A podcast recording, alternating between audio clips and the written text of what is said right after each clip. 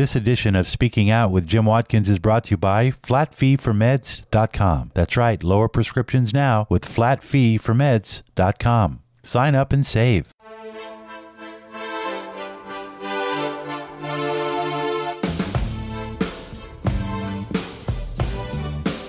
Well, you kind of have to ask yourself, you know, will the 2024 elections have integrity? That's the question that's on everybody's mind. And here to talk about that a little bit is Kevin Stocklin. He is our resident senior investigative reporter on all things tech and uh, for the Epoch Times, one of my favorite online magazines and newspapers. Kevin, welcome back to Speaking Out with Jim Watkins. What can we anticipate? What's what, what's uh, what's simmering right now on the national stage with regard to elections and I understand that there's something that the Democratic Party is doing now involving the feds that may not pass muster. Give us an uh, insight on what's going on. Yeah, well, you know, the context of this, uh, our, our, election landscape has changed fundamentally since 2020.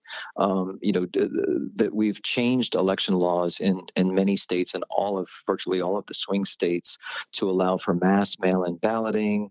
Um, you know, ballot boxes, um, which you know people are saying is is conducive to uh, voter fraud.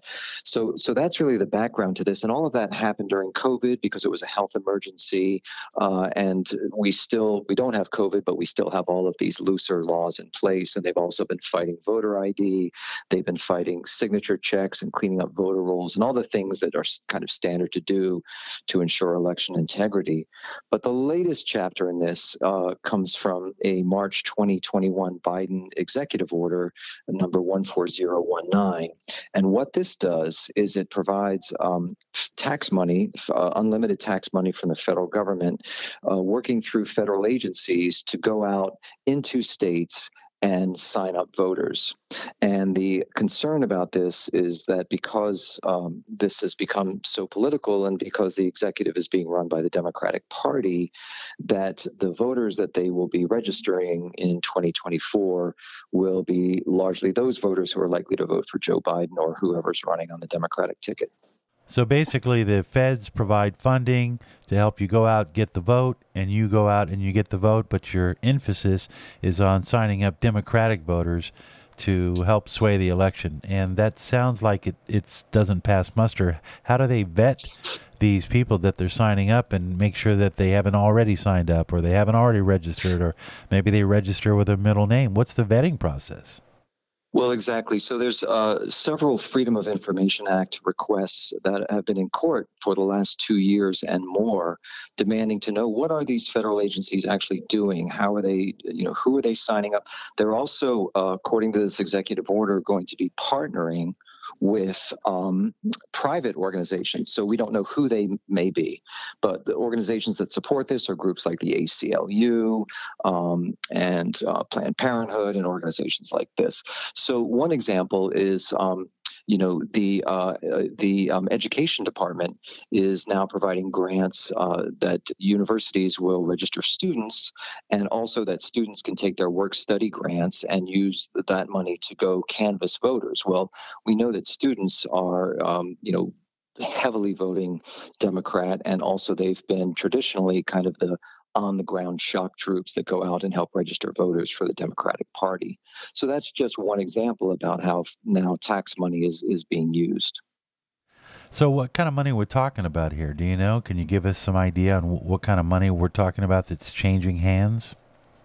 It's potentially unlimited. Um, you know, this is kind of a blank check that is out there for these agencies, and so, you know, um, other things that they've been doing is, um, you know, the Department of Agriculture when they um, distribute food stamps. They will be looking to register those voters. Um, other um, agencies that have been involved in this include um, Indian Health Services. So they're going to go out on reservations whenever uh, people need uh, health care. They're going to be trying to register them there. Um, that's another segment that heavily votes Democrat. Um, even the Bureau of Prisons is going to apparently be out trying to uh, enlist um, convicts who, who may be eligible to vote. So, um, you know, a lot of questions are coming up, but we're not getting any answers. And the uh, Biden uh, administration has been fighting tooth and nail not to release any information about this for more than two years. That is amazing. You know what? How, uh, should Republicans strategically be thinking? Well, maybe we ought to get in on this action, and how would they do that? Well, it's a great question. So the the, the advantages that the Democrats have here are, um, you know, first of all, I, I, think a lot of these agencies are are populated by people who support uh, the Democratic Party, and um, you know, so they're probably going to lean towards registering voters that um, you know will vote that way. Also, just geographically, um, Democrat voters tend to be you know more around urban areas in the Northeast and you know on the West Coast, and so it's easier to go out and, and canvass them and reach them versus Republican voters, which tend to be more spread out, you know, throughout the, the heartland and the South and places like that. And thirdly, the uh, Democratic Party over the last couple decades has absolutely perfected um, a, a data collection machine. They have have databases on close to 200 million uh, voters across the U.S. to know, you know, who, where they live, how they're likely to vote, how they could be convinced to vote for the Democratic Party, um, and so they're just far ahead of the Republican Party in, in, this respect. But they know where to target their efforts so that any get out the vote campaign happens to happen in a district that's going to vote Democratic. I was reading yesterday. It may have even been in the uh, Epoch Times, Kevin, that there is also a big effort to weaponize or, or at least empower a lot of PACs around the country. Uh, they the federal government has put up uh, various websites that give you the tools you need. So if you want to set up a PAC, a political a political action committee, they can give you the tools to do that. And again, it's to the disadvantage of the Republicans for for whatever reason. Ronna McDaniel, who could be replaced by Kevin McCarthy any minute now, apparently what I'm hearing uh, they just don't seem to have their game on, and that's that's concerning to me. So no, the GOP seems to be about a decade behind on all this, and you know what we saw in 2020 was what's called Zuckerbucks. There was uh, you know 400 million dollars that came from the Chan Zuckerberg Foundation, and then you know uh, hundreds of millions on top of that from Soros and other billionaires. But it went actually straight into not just buying TV ads, but actually going into um, state election systems. So they were mailing out, um, you know, requests for uh, absentee ballots. They were funding ballot uh, boxes where people could just drop off ballots. They don't have to show up there. There's no way to check whether there's ballot harvesting going on or who's filling out these these ballots or anything else. And so, um, you know, this uh, this went on heavily in 2020. Um, now, some states have passed laws banning private money going into the state election process, but uh, most of the swing states so far have not. Uh, most of the swing states have Democratic governors who are vetoing any sort of legislation on this. Oh man, it doesn't. It's that, that sounds grim, Kevin. I'm telling you. Uh, while we have about a minute and 20 seconds, I want to talk to you about the last week's uh, hearings where you had Zuckerberg and various members of X, and they were all testifying before uh, a hearing.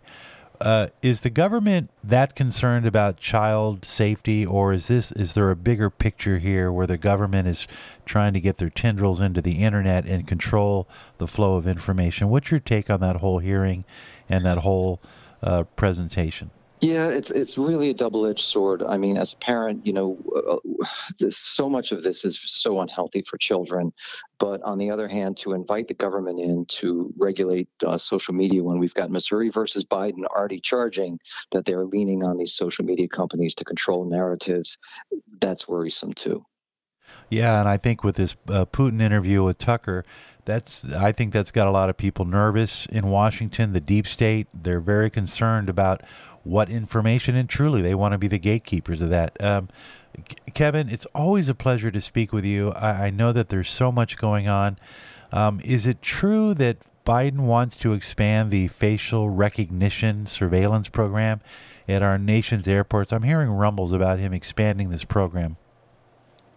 Yeah, I mean, we are seeing this at airports. You know, this whole effort, biometrics, to basically have a an enormous database of, of facial recognition, um, and we're seeing at airports when you go to check in for a flight. Now you have to step in front of the camera and they take your picture.